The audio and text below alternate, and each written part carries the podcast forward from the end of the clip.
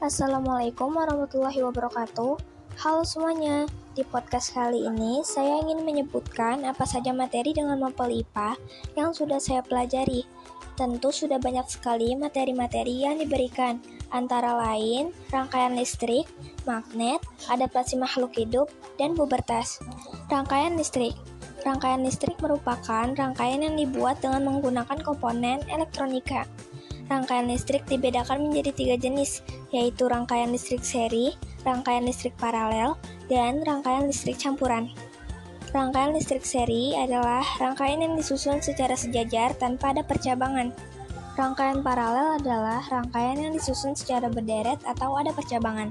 Sedangkan rangkaian campuran merupakan rangkaian yang terdiri dari rangkaian seri dan paralel. Magnet Magnet adalah benda yang dapat menarik benda di sekitarnya dengan bahan tertentu, misalnya besi, baja, dan sebagainya. Magnet mempunyai dua kutub, yaitu utara dan selatan. Gaya magnet yang paling besar berada di kutub magnet.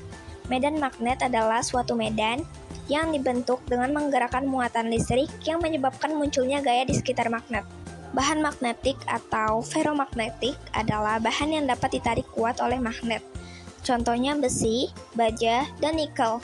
Bahan non-magnetik atau paramagnetik adalah bahan yang dapat ditarik oleh magnet, namun kekuatan tarikan itu lemah. Contohnya aluminium dan tembaga. Bahan diamagnetik adalah bahan yang tidak dapat ditarik oleh magnet.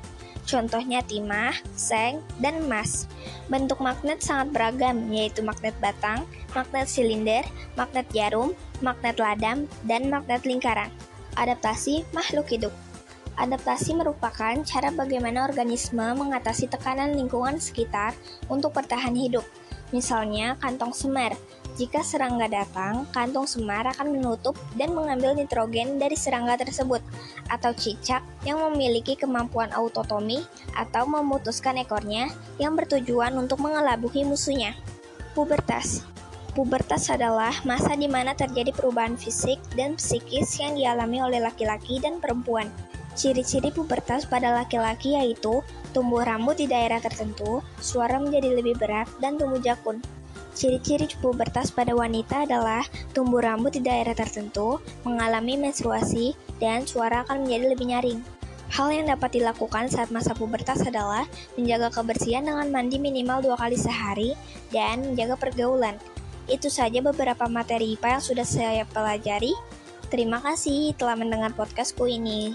Wassalamualaikum warahmatullahi wabarakatuh. Sampai jumpa di podcastku selanjutnya. Bye.